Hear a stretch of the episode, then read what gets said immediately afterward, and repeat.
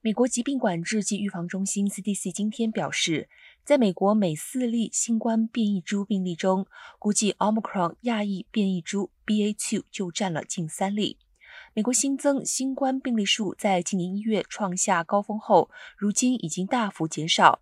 但是部分民众担心，美国还会再掀起一波疫情。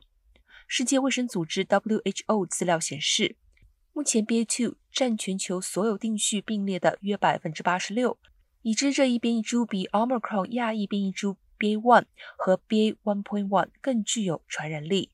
目前，根据数据显示，BA.2 导致重症的可能性不会较高。